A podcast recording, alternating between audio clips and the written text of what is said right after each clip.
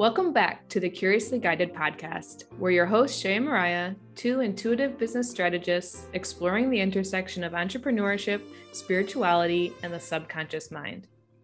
If you're interested in exploring and learning how to integrate strategy with energetics to help you grow a profitable business in a way that feels good, then you're in the right place. Okay, so this episode I'm pretty sure this is like one of the deepest ones that we've had so far. And so, Kaylee, um, as you'll hear in the episode, I've known her for almost half of my life. But when we first met and like got together, it was like we were teenagers drinking in the woods.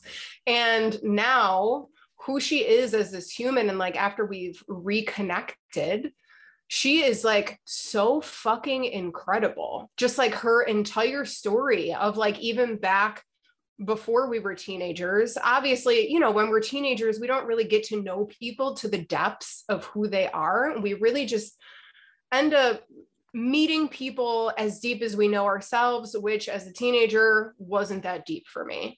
So, learning more as an adult about like her struggles and everything, even from during that time, before that time, all of that.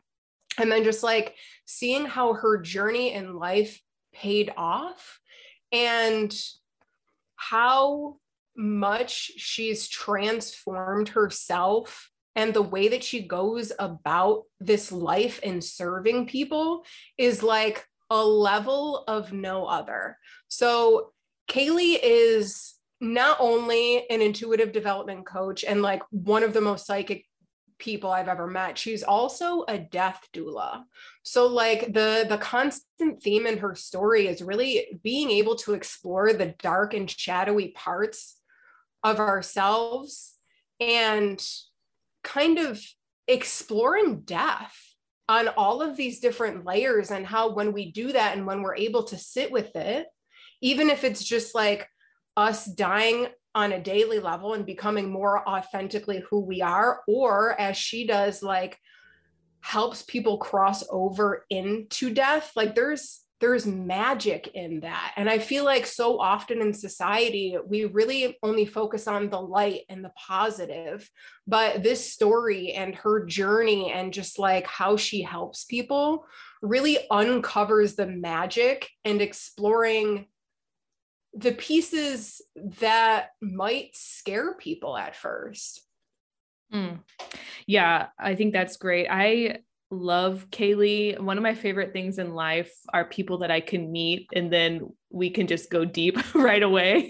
and she is one of those humans. Um, I, I do want to like insert a little trigger warning here. We do talk about some potentially sensitive topics. We talk about suicide and really exploring kind of those dark nights of the soul a little bit in this episode. So be aware that that's coming up. Um, I do think this episode is very powerful. You know, the quote we mentioned Ram Dass a little in the episode, but the quote that really keeps coming to me um, throughout the whole thing is his whole idea of we're all just walking each other home. And Kaylee has built a very you know she's the same she's really smart well educated she has this very grounded way of thinking about these things that are difficult to talk about it and she's very talented and skillful at encouraging you to explore the dark sides of yourself in a way that feels safe. You know, like she definitely made me feel held and like it was safe to kind of go there in this episode. And so I can see why she is so good at what she's good at. Um, this is a very cool and unique episode, and she has a very cool and unique story. And we're really excited to share it with you guys. Yeah. And I just really love how she kind of grounds it all back into like, having the courage to reparent and to create safety inside of yourself. And she she does it with humor. You know what i mean? Like i'm interacting with her on like a if not a day to day then like a weekly basis. And like she's always the person where even if i'm going through the shit she can not only hold me in that and like just be a safe space but also like help me laugh about it which i think makes the journey of exploring the darkness a little bit easier. Okay, so Kaylee Danu is a Buffalo, New York native working as a life coach intuitive development coach, psychic medium, and death doula.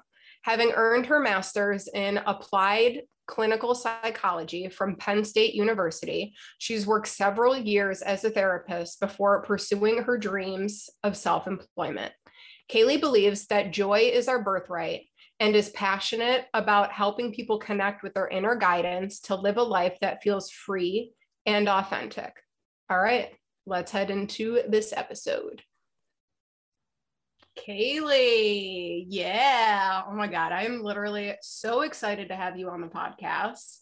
Um, we we've been friends technically for 12, 15, like 15 years. Me and Kaylee met back in high school when we used to drink alcoholic beverages in the woods at parties. And um, we didn't really stay in contact during our beginning of our adult relationship until maybe like a year ago. I kind of just followed the nudge and the curiosity and reached out to her. And we've been really like developing a safe and conscious friendship that feels really good. And as it turns out, the shit that she's doing aligns exactly with the message and kind of what me and Shay are doing here on this podcast. So thanks for coming in. We're really excited. Thanks for having me. I'm so excited. I'm so excited. And I mean, I knew it was coming. I just didn't know when.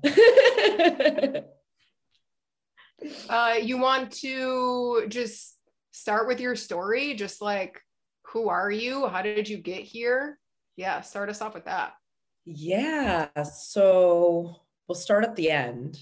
Uh, today, I am a self employed intuitive life coach, psychic development coach, psychic medium, and death doula.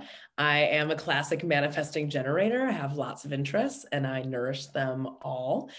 Uh, how I got here, um, we can start way back when. My story really starts pre career with a pretty significant pretty is an unnecessary qualifier a largely significant struggle with mental health started as an eating disorder when i was about 11 manifested into full-blown major depressive disorder i was chronically suicidal for a number of years and I just always knew that if I wasn't going to kill myself, I would change the world. I, I would I would be helping people on a really, really in a in a really large way. And so for the longest time, so I spent my senior year of high school in a long-term psychiatric facility. I then went to community college because my mom was afraid to let me go too far from home, and rightfully so, because then I hanged myself when I was 18 years old. I died. I spent uh, four days in a medically induced coma. And it was after that that I just had this knowing that, like, because that was not my first suicide attempt. I had tried a number of other times, but it was certainly the most lethal. I did die. And I just had this sense that, like, shit, like, I guess I'm not going anywhere anytime soon. Cause, like, that's pretty crazy. Because not only was I alive, but I was like fully intact, right? Like, I, my brain was without oxygen for some time, but I was still walking, talking, like having no real medical or cognitive impact from that, That's which was wild borderline obnoxious at the time. I was pissed. I was like, are you kidding me? Um, but it was then that I realized like I really got to start trying because up until that point, I wasn't trying because I knew I, I wasn't sure when, but I like quote knew that I was going to kill myself. So like it didn't matter. Um, but I was wrong.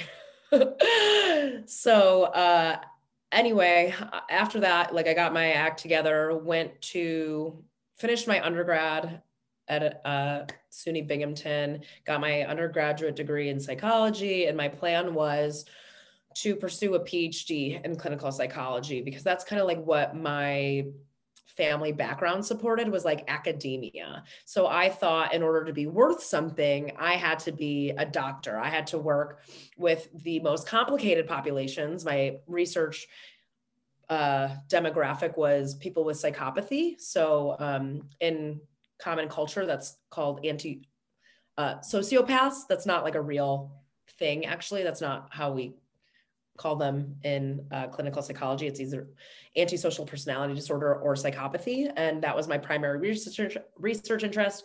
And that's who I worked with. I worked with like the most complicated populations. I worked uh, in a jail in undergrad. And then in my graduate level internship, I worked with sex offenders because I thought that I needed to do like the most arduous work with the most complicated people and be a doctor for me to be worth anything. And then I just kind of like, I was doing all the right things in grad school. I was taking medication, I was meditating, I was exercising, I was in therapy, and I was still kind of miserable. And I looked around and I saw my professors be pretty miserable. They weren't taking care of themselves. They didn't have time for their families. They were kind of like slaves to tenure and re- grant money and i didn't want that for myself. And so you know getting curious i i was nourishing and diving back into my spirituality kind of as a last ditch effort to find some wellness to find some grounding. And i did find that in central pennsylvania of all places. It was you know but you know like when it's for you it's going to find you even in the middle of rural pennsylvania. And as a result, I, I started meeting people and having lots of different conversations. And I remember in the span of one week, I had three conversations with three people that I really, really respected who said to me, you know, because at the time I, I was thinking either it was tenure track, like professor in academia, or practice as a therapist. And both sounded gross and so three different people that I really respected from like one was a therapist, one was a spiritual mentor, and honestly, I forget who the other one was, but they're like, you know, there's like probably other options, right? And I was like, hmm. And I just like again, like had that knowing that they're probably onto something. And so I got really clear on what was important to me and that's my relationships. And I knew that I needed to create and manifest a career in which I could take care of myself enough so that I could show up for my relationships in the way that I wanted to. Um, and I, you know, and other things around that, right? Like self employment, unlimited income, freedom, I wanted to work from anywhere, but I also really wanted to work with people on their healing in a way that felt fully expressed, right? Like not just like talking about like the clinical, empirically supported modalities for treatment, because that just wasn't like it's important. And I still use that in my coaching. I love it. It feels really grounding for me to have that science, but also there's this larger part of me that can't really explain things um, in a way where I can like point to a textbook or a study at Stanford and tell you this is why we're doing this. So, um, yeah, I, I started shifting towards self-employment. I wasn't sure what that would look like. And then of course, like a series of serendipitous events led me to an intuitive development course. I jump on the first class and I'm just like channeling as if I've always done it. Cause like I've always done it. uh, I just didn't know that I was doing it. And uh, shortly after that, like it was, it was literally a matter of months before I started um, taking life coaching clients in, in addition to reading people on the side after work. I was working nine to five as a therapist. And before I knew it, I was making more money working like 10 hours a week than I was doing therapy. So I quit my job literally the, my last day as a therapist was four months after I started that intuitive development course. So I tend to move quick when I know it's for me. Um, and that that was last year. That was last January was my last day as a therapist.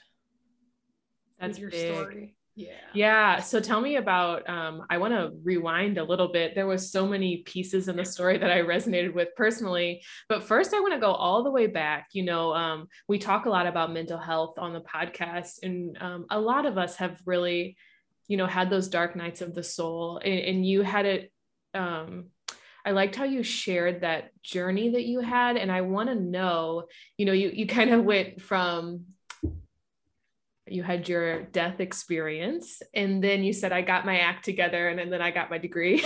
Tell me about what is getting your act together look like because i do think a lot of us when we're in those like deep dark moments it's it's really hard to like see the other side and then i know it tell me about what that looked like for you. Yeah. Oh thank you for that question. I love that.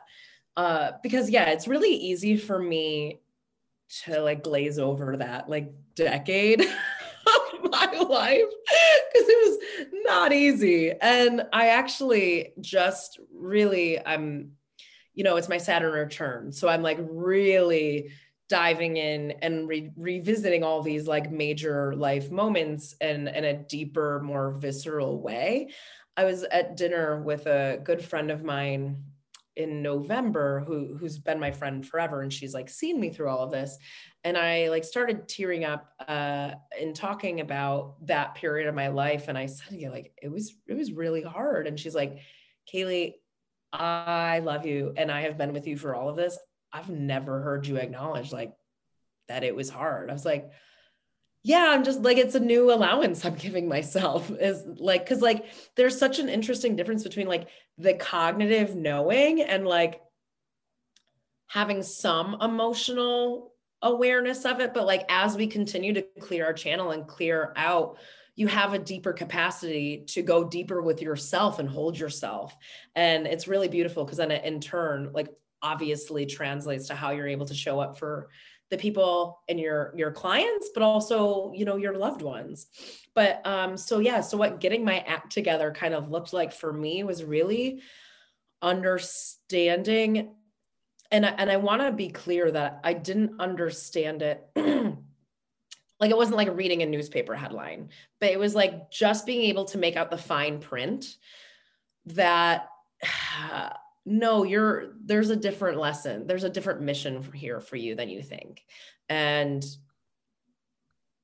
you're gonna do it so stop fucking around. Um and so for years i had this gift of being able to know what therapists and doctors were looking for for me to tell them so that they wouldn't hospitalize me wow um and I was just kind of like skating around, avoiding conversations because they seemed like a waste of time and a waste of pain because I was just going to leave later, you know? Like, I'm not going to take my coat off because I'm not staying. So, what I understood kind of as I came back into my body was that's not going to work anymore because I don't want to go to the hospital anymore. That was like that was like the like the the foundation was I just don't want to be hospitalized anymore. Um but I did like I said I always knew there was this like dichotomy within me that if I don't kill myself there's something really great here. And so I wasn't like looking that far down the road but um I knew I had to do something different. And so, what the very first step in that was just being honest, was just talking to my therapist. Like, I always showed up, but I was never there, you know? Um, so, like, I really just had to get honest with myself and be willing to look at myself, which sucks. oh, yeah. yeah. I really love hearing this from you because I have noticed this pattern in myself.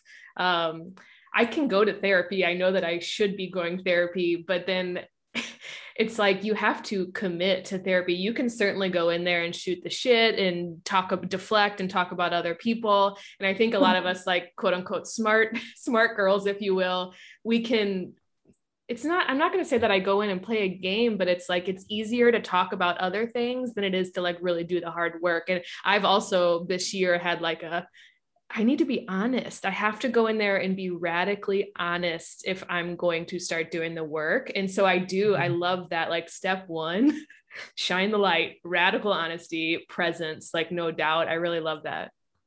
Yeah actually so i mean as a former therapist and even in uh less so in coaching because now I like pick my clients, you Mhm. know, but uh, I worked for a community mental health agency and I specialized in substance use and most of my patients were court mandated.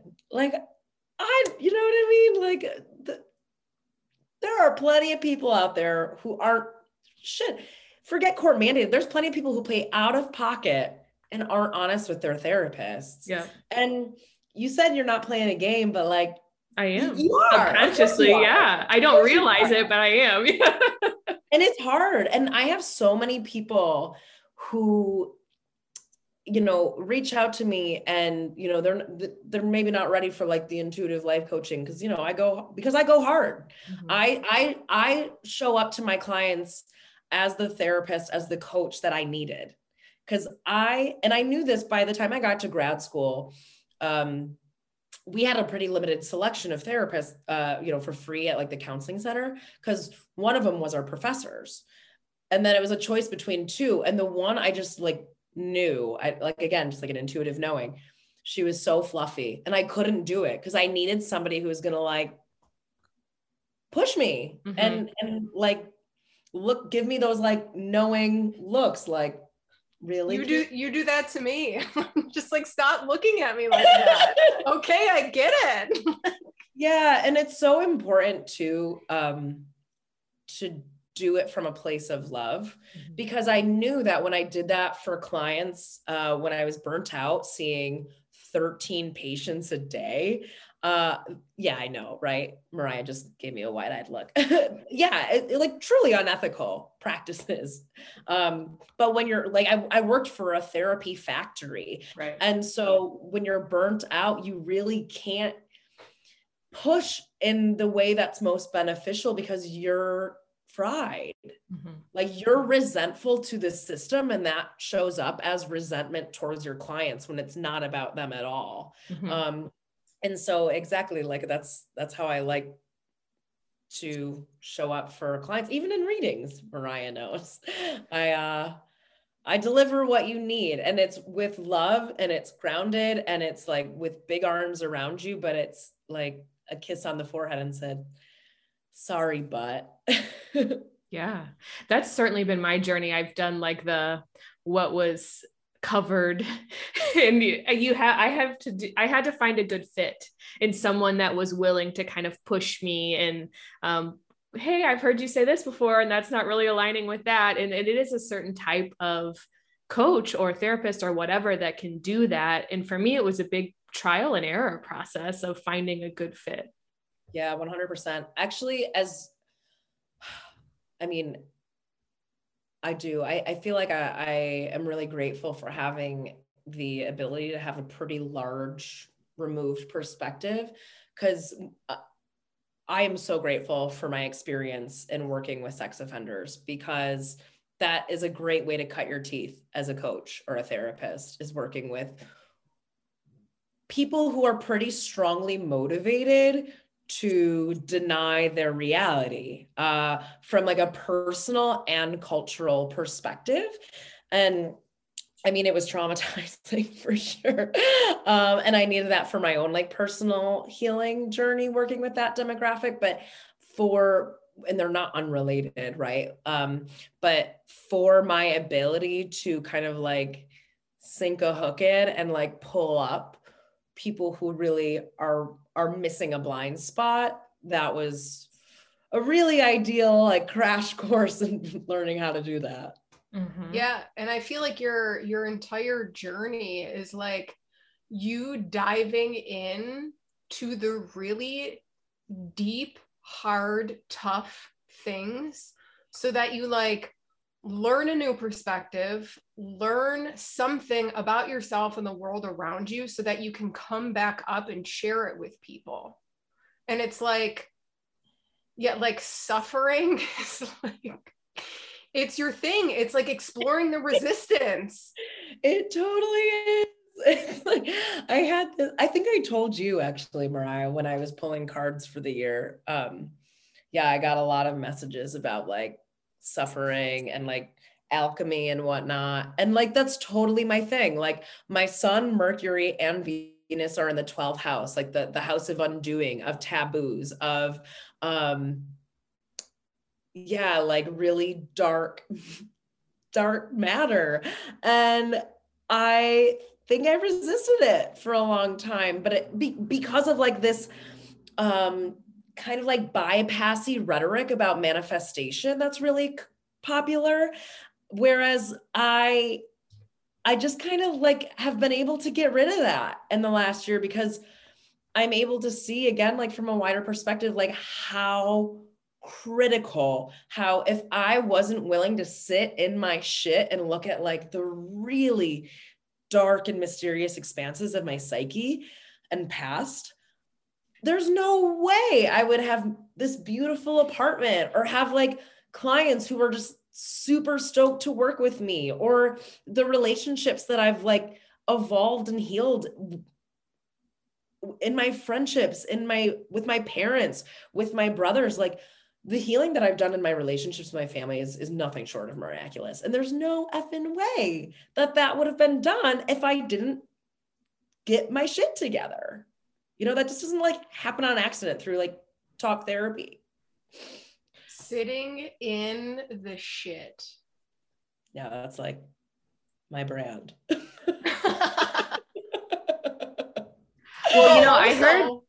Go ahead, Mariah. I was, I was gonna say, like, following the resistance, but also like the guidance. It's not like you're choosing to sit in the shit because, like, I'm bored. I'm just gonna I'm just gonna go to the deep parts of my soul. It's like these nudges, this intuitive knowing of just like, here we go. Here's another shadow. It's not going anywhere. So I might as mm-hmm. well befriend it, get to know it, start dancing with it, and see what message it has for me.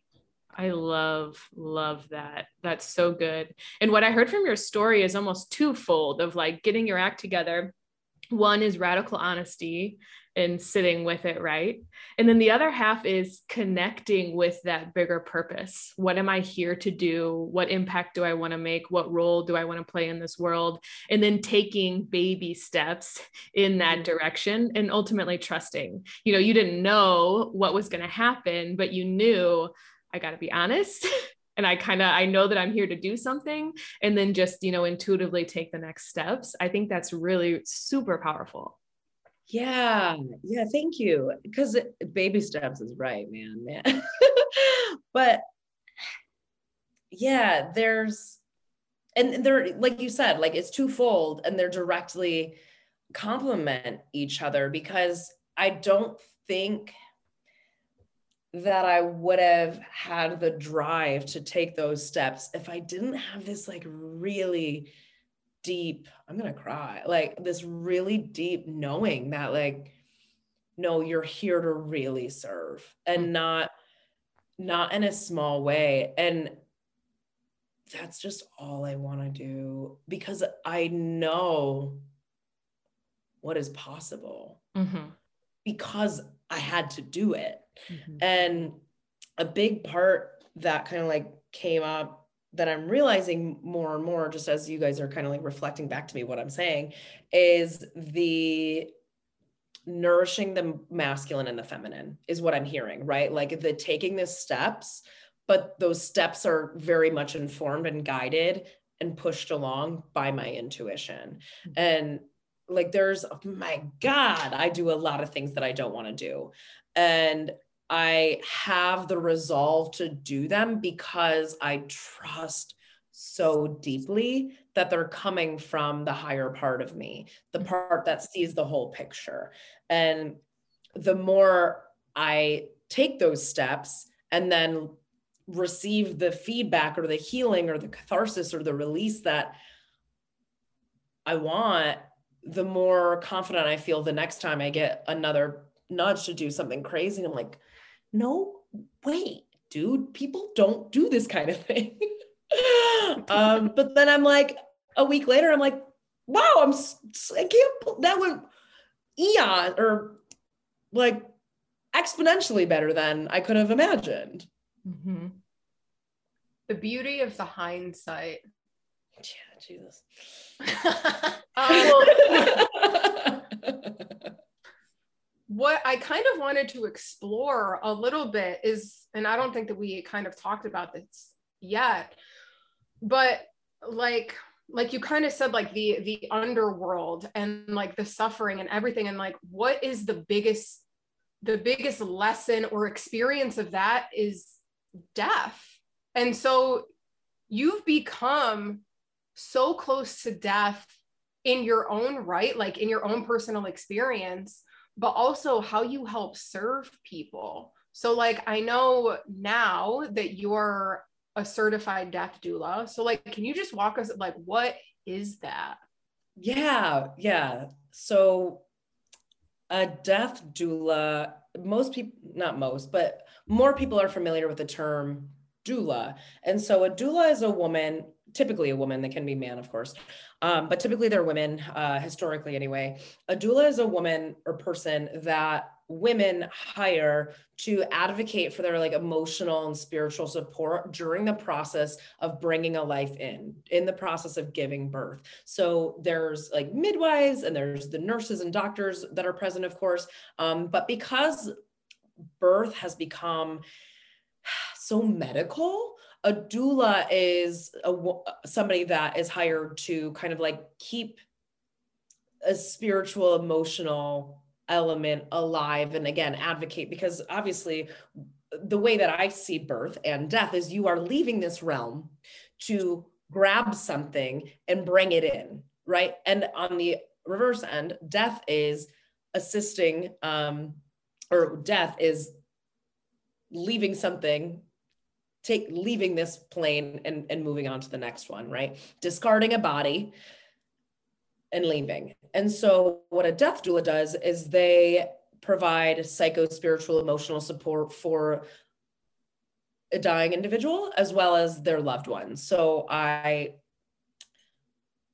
uh, it's a lot of meditating, honestly, um, and a lot of just like talking about death. You know, there's a lot of things that people don't know about dying because similar to birth, dying has become this like medical clinical event in our uh like conscious collective or collective conscious and that's just not it. Like there's medical changes but it's not a medical event. It is a spiritual event. It is a transcendent event. And so what i do is assist people with that. My um what i knew again i just like following the curiosity and the, the knowing I came back from a really profound plant medicine experience in this past June, and I watched Going Home with Ram Dass, which is a plug that I have no affiliation with. It's a 30 minute documentary on Netflix, and it's the most beautiful thing I've ever seen. And it follows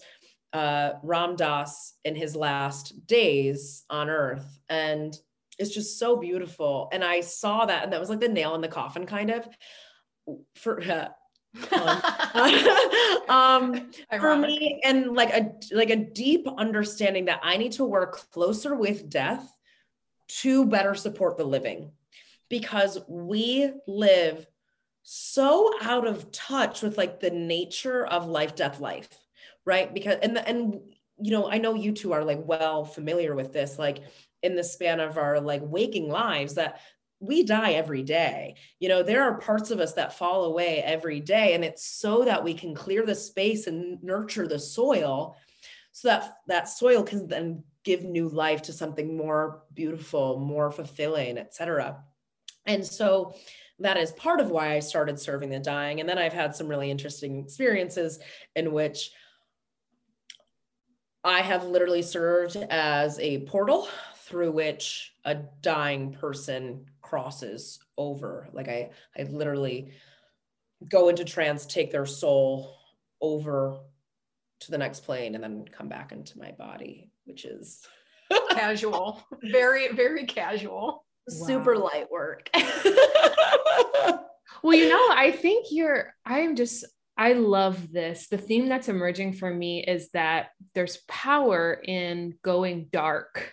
And, you know, and we have all of this story wrapped up in our head around death and dark and like, um, and really we have to like the birth, the, it's a process, you know, it's birth, live death right and it happens over and over and i love that you're bringing it back to like a daily basis and even in our businesses in our seasons of life there's this constant cycle but our culture and society is really only interested in talking about one piece of that and um I we've mentioned this on the podcast before. I'm Scorpio moon. I'm all water signs, but I do like to get deep and dark. And I'll, I often ask clients, you know, on your deathbed, you're looking back at your life, what are you doing? and that's not always welcome, which is cool. But I do think there's a lot of power in going real a the stoics say we should meditate on death daily which i think is super cool right? Because it keeps you zoomed out. Like this life is going to end the life of your loved ones is going to end. How could you just really be so grateful today? Like appreciate them today. And that kind of idea has been very transformational for me.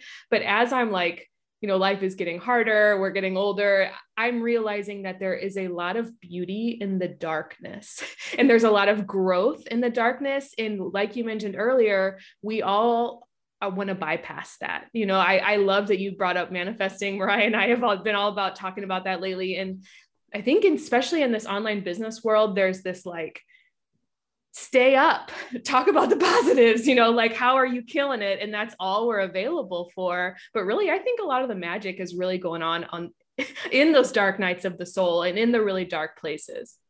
100% i think the greatest disservice that we do ourselves culturally as particularly within the spiritual community but like like on on a in, in western society because in the east they're all they're all about it. They know they know that they're god and they know that like death is a rebirth right? And like who's to say that we're getting out there who's to say that this is the life right? Who's to say that this isn't death? You know what i mean? Um and i think we do ourselves such a great disservice by not I mean, yes, not acknowledging our like day-to-day darkness, but not acknowledging that it is the the end that allows life to matter. Mm-hmm. And and so much so much of our lives are like tiptoeing through to arrive safely at this door that we're absolutely terrified of.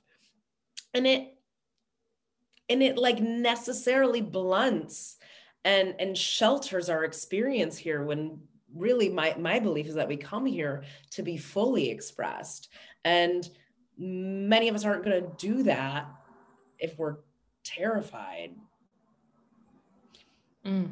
so yeah like i geez I, I bury myself at least once a week you know? Uh, and but and it's also too like that mystery that fear that gives the darkness power. Right if we go there and we're familiar with it, like I think a great analogy is I when I wake up in the middle of the night to go to the bathroom, I don't turn the lights on because I know this place. I, I know my way around. So I don't need to like shine more light on it because I feel safe here. Could I trip? Sure. But I, I know my way around. And that the more I dive deeper and deeper and deeper, it's never without fear but that fear just becomes a companion rather than an obstacle because i i know that when i come back up i'm going to i'm going to see things i'm going to have a much clearer understanding i'm going to be so much more empowered i'm going to be just that much lighter that it's worth it mm. I feel like, yeah, you just, you, you with your eloquent way of explaining things always just hits the heart at like just the best angle. Um, but it's like embracing death or dying or the darkness as a power back to our authenticity, a power back to like us expanding into an even fuller version of who we are mm. here to be Mm-hmm. instead of staying in the light and only being shown one small sliver of what there is. Oh, absolutely. Because we are just so complex. we are just so complex. And honestly, that's what kept me sick for so long. Like, for I was sick for a, a decade longer, but you know what I mean? Like, where it was really like loud was a decade and it was because i was just absolutely petrified of looking at my insecurities of looking at where i was being who i thought i was supposed to be in order to receive love. Because that's all we want is we all want to be safe and we just want to be loved. Like that's it looks different for everybody but that is a foundational truth. I don't care who you are or how you slice it. Psychopaths no people with psychopathy and antisocial personality disorder included we all just want to be safe and we all just want to be loved and not looking at how we're like keeping things at arm's length which is usually hidden in our subconscious in our uncomfortable darkness, we're not going to get that. Mm. I love that. Um, I'm going to kind of derail us a little bit, but I think yeah, I love it. This is a question, a question that I have and I've struggled with. I am a I love self development, self growth. I'm always investing in coaches. I like I mentioned, I'm investing in therapists, doing all the courses probably to a fault, honestly, but I love it. And say, like, if I have a personal interest, it's self growth. I really am interested in that. What would you say? I have struggled in the past. What's the difference between a coach and a therapist? And when should you seek out either for what type of support? Oh, this is a loaded question. So, difference uh, outright is a therapist depending on where you are, has at least a master's degree in psychology, social work, mental health counseling. There's kind of like a handful of appropriate master's degrees. Um, they are either practicing under a licensed therapist or are licensed themselves and are billable through insurance. That's like main 3D different. That's actually like the main difference, really. Um, I was practicing under a license uh, because in New York State, there's a lot of hoops to jump through. There's a lot of hoops to jump through in general, but in New York State, we're, we're quite restrictive. So um, I was working under somebody else's license before I left. Uh, whereas a coach doesn't need any formal education at all. And so I think that's why a lot of people who are new or not immersed in the spiritual world at all, but know that they need some help, feel really safe uh, pursuing therapy. However, unfortunately, therapy, when it's like just, in my opinion and in my experience, when it's just therapy, has blinders on. You know, there's only like you hit walls really easily, especially if you're seeing somebody who's seeing 10 patients before you you're not you're you know what i mean if you go in and you're not if you're not ready to excavate that therapist is going to shoot the shit with you because they don't want to do the work either because they're fucking exhausted mm-hmm. um that's like really in my experience the the primary difference um that a coach needs no uh qualifications they can just call themselves that there are like certifications I think for life coaching, I don't have one uh, because my thing, and I see this happening a lot. There's like, as you guys know, there's a mass exodus in people leaving to pursue self employment. And I think that is definitely happening for people with master's degrees or even higher, perhaps in social work or mental health counseling or clinical psychology who just don't want to jump through the hoops of insurance of New York State or whatever state they reside in to tell them what to do um, because what I do in my coaching is it is like the perfect synthesis of my background in clinical psychology and my spiritual work and my use of other modalities. And I can't bill insurance for oh like tapped into a past life and saw past life trauma that's you know like i'm not i'm not doing that i don't want to do that because i um i'm an Enneagram seven, like I am a Gemini, like freedom is everything to me. And so I don't want to be bogged down by red tape that I don't see as really necessary. Mm. It seems quite arbitrary to me because, and like, I understand like why there needs to be licensing boards and whatnot in place, 100%. Uh, but I know that I'm an ethical practitioner. I check myself all the fucking time. I I converse with other therapists, other coaches all the time so that I when I when I'm having like a, a hard situation, I hire mentors. uh, so that I can come correct to all my situations. But in my experience, like that's kind of the, the, the main difference is like uh, the lack of or presence of socially sanctioned uh, qualifications. Yeah, and like certification. You know, yeah. I really want to, I'm excited to have this conversation because my thinking around this has changed quite a bit. And what's going on in the therapy industry right now is very interesting. Um, mm-hmm. I've had a few therapy clients. And actually, my current therapist, the reason I love her, she, um, they all have the master's degree, got the certification, did the boards, you know, got it. And then they're practicing and they're just like you, where they're kind of like, okay, I've got the science and the data, I've got the really good foundation, but I also have this creative, intuitive, spiritual side. And I'm noticing that there's other ways to work with clients. And I'm kind of confounded to this box.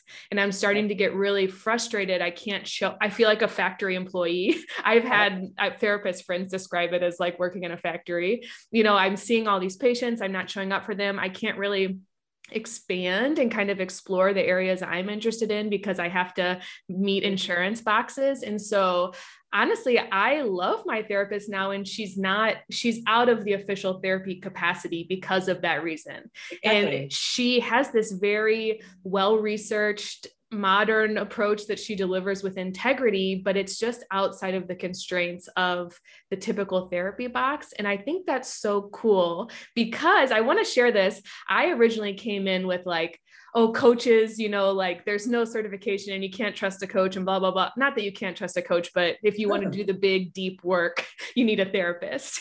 And I've kind of evolved my thinking around that because I'm meeting all of these incredible therapists that are like, I'm stuck in this box and I want to get out and I have this really innovative way to do things and it's powerful. And so I, I, guess I the reason I went down this tangent is I want to encourage people when you're looking for support, really think about, you know, tap into that like um, bigger picture why, like we talked about, and really what it is that you're specifically looking for support around, and then find someone that kind of shares that same worldview as you. Um, don't get too caught up. I, I, love that the therapists have that background because I feel safe in that container. Yeah. But I also love people like you that are kind of fortifying their expertise with these quote unquote maybe more woo or less traditional practices that we know work, right?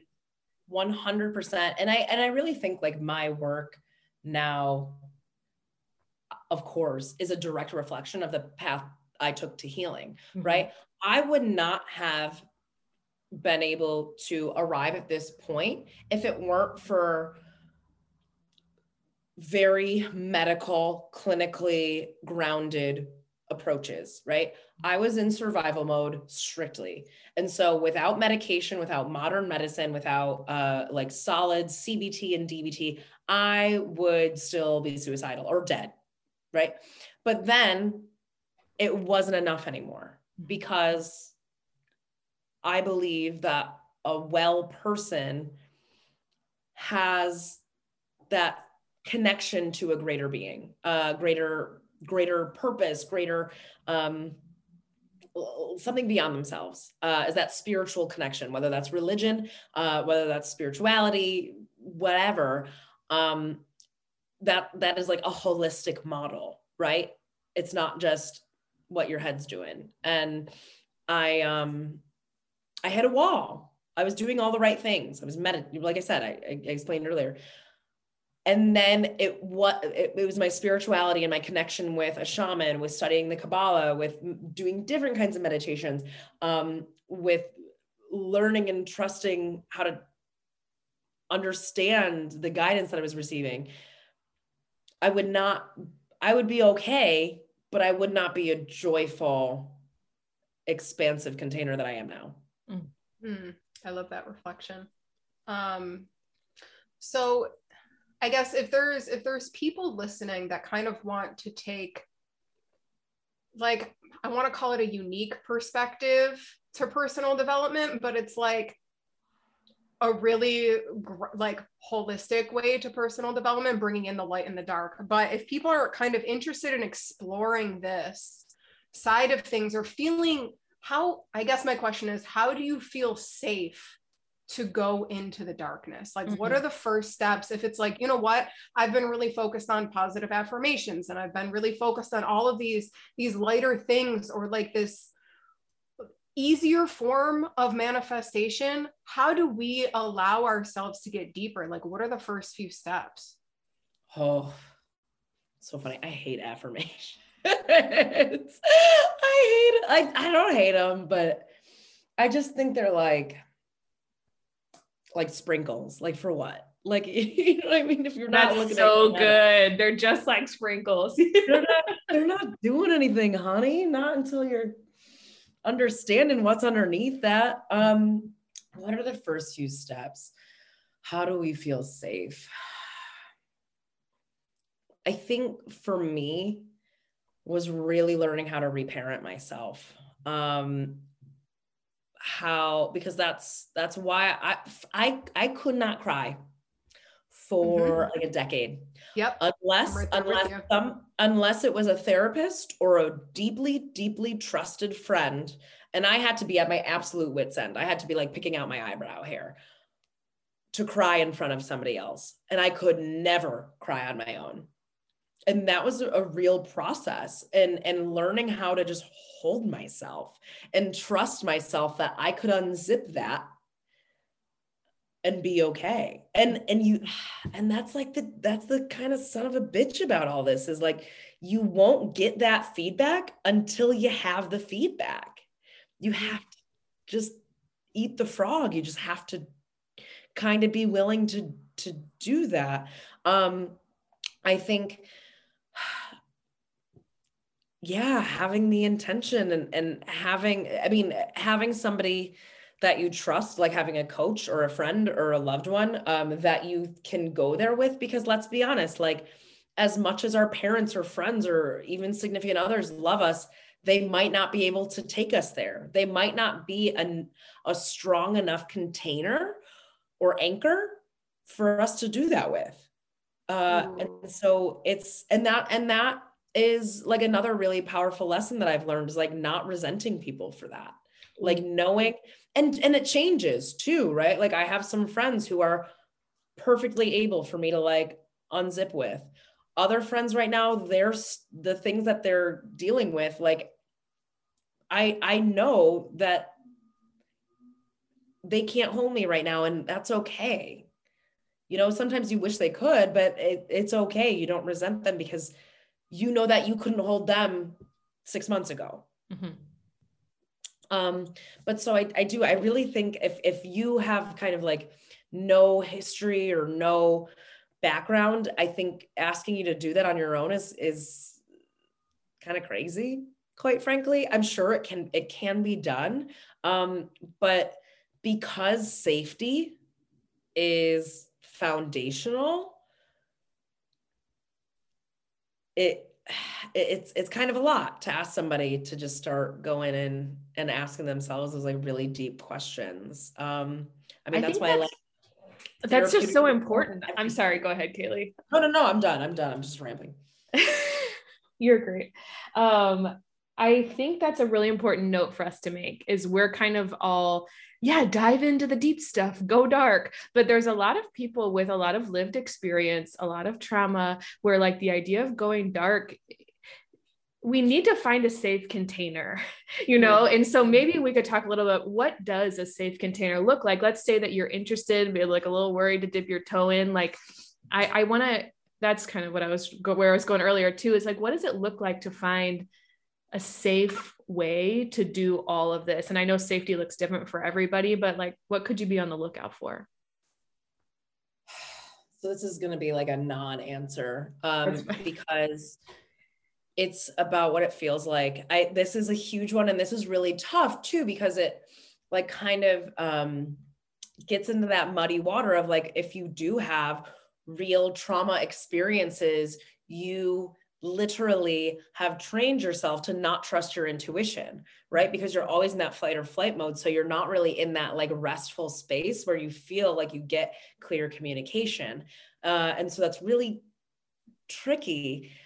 Um so i guess like on a tangible three-dimensional level i guess it you want to look for people who whose story at least resonates with you, mm-hmm. whose mm. messaging resonates with you, which again is like a feeling answer, right? So it's about what it feels like. If you get like some icky like friction, maybe not it but also maybe that is it so um, i know mariah shared i don't know if it was on here but at least we talked about recently how like for her feeling disgust is like a pretty big indicator that she needs to follow something i had a similar experience last year um, i had a, i have a history of an eating disorder even though i haven't binged and purged since i was 13 you know those are pretty formative years so my I still have the wiring that supports like some restrictive behavior from time to time. And I was gifted a session, a free session with an Ayurvedic health coach. And in that first session, the, the I was only gifted the one session. And in that session, she asked me very benign questions that you would expect. Uh, so Ayurveda is like a thousands of years old um, nutritional philosophy that's like very holistic. Um, I believe it originated in India, but don't quote me on that. Um, but anyway, she's asking me very like routine questions about, you know, what are your bowel movements like? What do you feel like after you eat gluten? What are your eating patterns like? And I, somebody who likes to think they're very self-aware, could not answer a fucking question. And I was so triggered. I was so anxious and so like humbled and embarrassed that I couldn't, that I didn't know. And I was like, well, this is certainly a blind spot that I might need to explore. Um, and so, and and two, like she was just very patient, very like grounded. And even though like I typically don't tend to work with people who are really soft and feminine, I think because it was such a raw wound for me that I didn't know was still so raw. Um, that was the spot that I needed. But like everybody has a different need, everybody has a different um like a uh, figure that they respond to and of course that's all from like childhood stuff whether you want to acknowledge that or not it is um and so i think we go through seasons like i'm sure even in business like sometimes we need the coach that's a hard ass sometimes we need the coach that's like really all energetic and fluffy and you know it it just kind of depends um but to put it succinctly which i have a hard time with is following what feels safe. Mm-hmm. But understanding that it's not always going to feel safe. If it's something that you need to look at, it's especially if we're looking at the dark stuff, you might feel like anxiety. You might feel like, fuck, I don't want to do this. You might feel disgust. You might feel horror. Um, and that's like ego, right? Because that's all the stuff that dies. But what doesn't die is love, mm-hmm. because that's all we are. And so, if you can come back to some safety when looking at this person, whether it's like their Psychology Today profile or their Instagram profile or whoever they are, if you can get some resonance and grounded and sa- like groundedness and safety when like interacting with them directly or their material, then I think that's a pretty good indicator that that might be somebody that you should work with. Yeah, I, I think, think, that's, that's a really great answer. Yeah yeah i think that that you know you started that off with like this isn't really an answer but it's like that is the truth of it. And there's very little things in this world that are black and white even though as humans moving forward we like black and white. I love data points love it. i love it. But that's not where we find all of the juicy middle that actually makes sense with who we are and how we're meant to show up. And I guess like I just look back at, you know, the trigger that happened to me before I saw a therapist. And I just I, I love just, this story. okay, so basically I was a young adult, probably this was probably only like 4 years ago, 5 years ago, it was not that long ago. And I remember going out on a date with this guy, and it was probably like our third date. So it wasn't our first one, but it was our third date, and we were having coffee, and he was talking to me. And I'm just like talking to him, and he calls me out and he says, Mariah, why are you looking at my nose when you talk? Like, you're not even looking at me in the eyes. And I was like, bro, like, what? You're a liar. so then I come home and I sit with it and I'm just like, oh my God, I can't make eye contact with men. I can't. And then, oh, look, that all started from childhood. My mm. dad being an alcoholic, being addicted to medications, and that he wasn't prescribed and all of that fun substance abuse stuff. I remember because I found a therapist that, ironically, not ironically, did EMDR. And mm. when I first found her, I didn't know what EMDR was. I had no idea. I thought I was just looking for a therapist.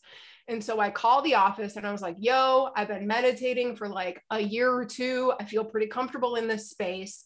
I want a therapist that really understands the mindfulness part of it. I don't just want to talk things out, I want to get deeper. Mm-hmm. And so her initial thing was like, well, I'm booked up. And I was like, but I meditate. And she was like, oh, wait, you meditate? Like, can you come in during the day? And like ended up making space for me. And that ended up being such a huge shift in my healing and proof that I can sit with the hard stuff, proof that I can be supported even when I feel like I'm out of my body. Mm-hmm. And it was like, I think that it was really that relationship that I started crying in front of people because, like, I didn't cry. That was like a huge thing about my personality was like, I'm not emotional. I don't cry. That's hilarious. Oh, half of my chart is literally water. So, like, yeah. the fact that I was trying to run away from that was just proof in the pudding of like how traumatized I was by so many things that happened. Yeah, we like wear that as a badge of honor, as but like, and I think you know your family is like similar to mine. Is that like we're pretty like listen to me over identifying with it. We, they, uh, are pretty like stoic, rough and tumble. We're both from like Buffalo Rust Belt people who wear it as a badge of honor to like be totally devoid of emotion. And it's like, that's lunacy because we are emotional people. Our emotions are a map, they tell us what's up. And without, without that, we're over reliant on our minds, which are beautiful servants, but lousy masters. Ooh, and yep. that's not me. That's Ram Dass. But I wish I could. Uh, but it's it's just you, I'm gonna be maybe hyperbolic and say you cannot have a full joyful life if you're not willing to feel Oh yeah. yeah. Because, it's because, funny. Blunt, because blunting the depth necessarily blunts the height. Oh, I love that. Blunting the depth. That's beautiful. Um, it's I'm like blown away right now. Is that you or is that Ram Dass? Yeah, I made it up. well, there you go. um, I think that all of us share this story, which I think is interesting of not being able to cry. I had the same thing. I remember telling friends, I, I told my husband, I was like, she says she cries every day. Isn't that crazy? I haven't cried in years. And, and then now, as I've done more self awareness stuff, I'm the same as Mariah. I'm like literally in the ocean, all water in my chart. I have so many feelings in here. And I was not raised in an environment that knew what to do with all those feelings. And so, I didn't really ever understand a healthy way to process emotion. And on top of that, the story that we get culturally is that all the juice is up here stay in your head it's all about the logic you know and so i couldn't trust those all I knew about my feelings was that I was too sensitive. I didn't know that there was any wisdom to be gained there. I thought it was like a massive defect. And so I spent the first big part of my life just like shove it down. and that has been such a eye-opening thing for me is like, oh no, wait, I don't have to live up here in my head all the time. There's wisdom in my body. And these emotions don't have to be so scary and overwhelming. In fact, they're probably pointing me in the direction that I need to be heading in. Right. That was a game changer for me. Oh my God. Yeah. Being in my body, man. What a trip. What a trip living in the vessel that you were given. It sounds so obvious. Yeah, yeah, it sounds so obvious, but I would even say that most of society can't, won't, like, doesn't for a majority of the existence. and all of us are at you know in this conversation we're we're able to look in hindsight and to see how beautiful that realization is and like anybody listening you're just like yo i still don't cry like it's it's okay to be there when you notice it mm-hmm. because noticing it is literally half of the battle and then starting to as Caili said start to build that safety in the body. Start to notice how you feel about certain people. Start to as always like get curious not just about your thoughts but also about your emotions because like those that's the shit. That's the shit that like logic can't get your way out of. Mm-hmm. and i think that a huge thing for me that i just kind of want to drop in here was not attaching story or allowing the drama of the emotion to mm-hmm. carry me deeper into the emotional state when it wasn't necessary. And I didn't know what that meant until I knew what that meant. It's like you kind of have to practice the the observer of the emotion and then notice holy shit i'm observing this emotion and it's not until then that you even really can integrate those words of observing the emotion I am so glad you said that because I think going back to that question that you asked about, like, how do we feel safe? How do we take those first steps is exactly that. Um, that I think, you know, cultivating a mindfulness practice in tandem or before is a great idea because we tend to over identify with our emotions. We become them and we are not. They are passers through, they are visitors, and we deserve to treat them as such. But we, you know, like if you're having a party, you you invite everybody, right? They're all there. And you, you, would be kind of an ass if you only like gave tea and cookies to the nice ones, right? You might not be happy that the anxiety and the fear and the anger are there, but you still got to give them refreshments, right? Um, but know that they're, as long as you satiate them and give them their time, give them the tea and cookies, they'll leave just as the other ones do. Mm-hmm. Um, but they are not you. Yep. Separating, like identifying it as like an outside thing that's not you is so, we've talked about like labeling your inner critic, you know, and like even personifying it as a character because it helps create that separation and that distance that is so important. And then the next level is can you befriend? I loved that. Like, can we befriend fear? Can we befriend the hard feelings, the dark? Because we know that they are also working to get us to our highest and best. It may not feel like it all the time, but these are really allies on our team. And if we spend our whole life, I hate all the messaging slay your inner critic, kill it, defeat it, conquer it. It's like, no, he's here with me. He's going to be here with me. It's a dance, right? And yeah. so, like, I got to figure out how to, I love that. Give them cookies, give them tea, let me hear you. I think that's so powerful. And a consistent theme I'm hearing from all three of us that I'd love to get your read on is I think we all had this moment of like, I'm doing all the work. I'm meditating, I'm breath working, I'm journaling, I'm eating well, whatever it is, and it still feels like there's something more. That might be an indication that it's time to take out the flashlight and explore the dark side of things in a way that feels safe.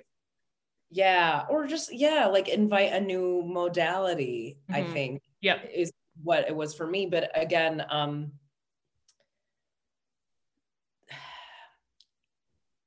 interesting. I'm having a thought download right now. Um, so I think uh, a like qualm I have with like mainstream therapy, mental health uh, as a practice is that it is rooted in psychopathology, meaning it is rooted in illness.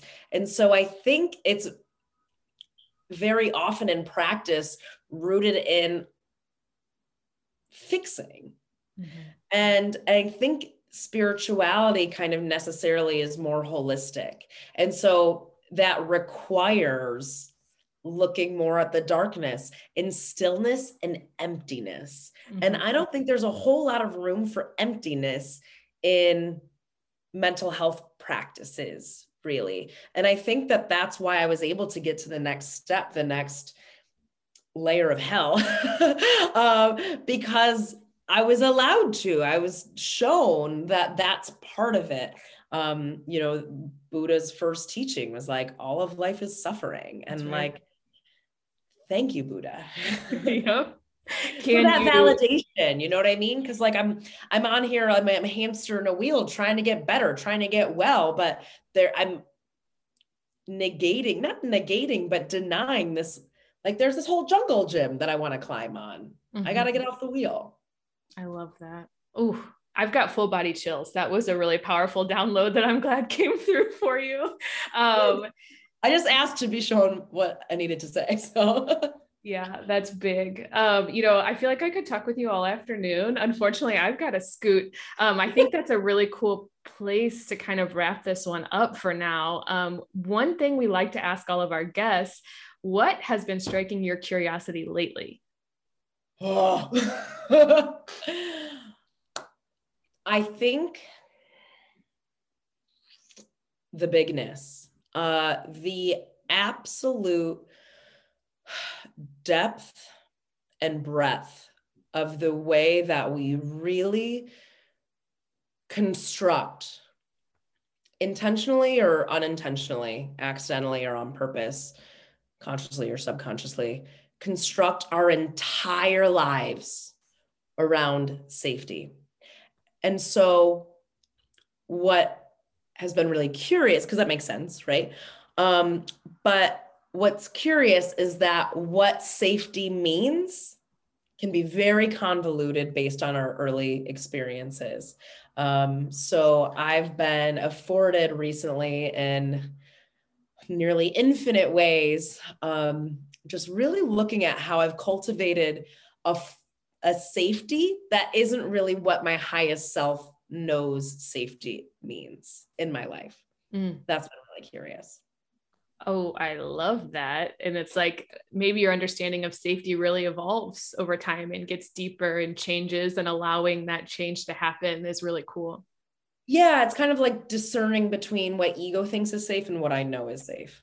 Yep. And is it ego wanting to stay comfortable and safe, or is this like worth it to kind of right. push the boundaries? Yeah, that's like usually what it is. oh my gosh. Well, I think that you are such a wonderful example of someone who I am sure that, especially coming from an academic background, you've had these nudges and i just want to applaud you for following them because i'm sure saying them out loud in those settings felt wild you know especially at the beginning. So i think you are just such a wonderful example of someone that is like so brave and unapologetically like created space and stillness to listen to their calling and then sought that and made decisions that aligned with that even if it sounded weird and even if it you know felt weird because in like an academic setting you you knew. We talked about before we hopped on the podcast of like that feeling of just knowing. And and you know even if the facts aren't all lined up and it's not made, maybe logical but like trusting that feeling of just knowing i i mm. love that. And i just want to reflect back to you you, you told us at the beginning that your goal through all of this was to prioritize your relationships. And then through this work, you told us later that you're like, you wouldn't believe the transformation that's happened in my relationships. And it's all through this just dedication and devotion to trusting that feeling and trusting the nudge. So thank you so much for sharing your story. I think it's just so aligned. Um, it's a really powerful, provocative story. And I, I hope we can have you back to dive even deeper. I feel like you brought up a million things I wanted to go real deep with. So we'll have to have you come back on. But I think for now, we're going to close this phase one of the episode down. If you enjoyed this episode, feel free to share it with someone you love. As we're getting started, you guys sharing it with your people is the most valuable thing for us. So please tell a friend. We would be so honored. Um, tag us on social media. Let us know what you love. Let us know if you have any questions that you want us to explore next. Um, DM us. We're always around. We'd love to hear from you. And um, yeah, with that, I'll hand it over to Mariah. Yeah. So, Caili, really quick, do you just want to let people know where they can find and connect with you? Yeah. So, my primary traffic area is my Instagram. My handle is at C A I L I underscore D A N I E U. I have a website forthcoming. It is under construction. It might even be launched by the time that this episode goes live. Thank um, you for the nudge, Mariah. yeah, we're going to link to all of that stuff in the show notes.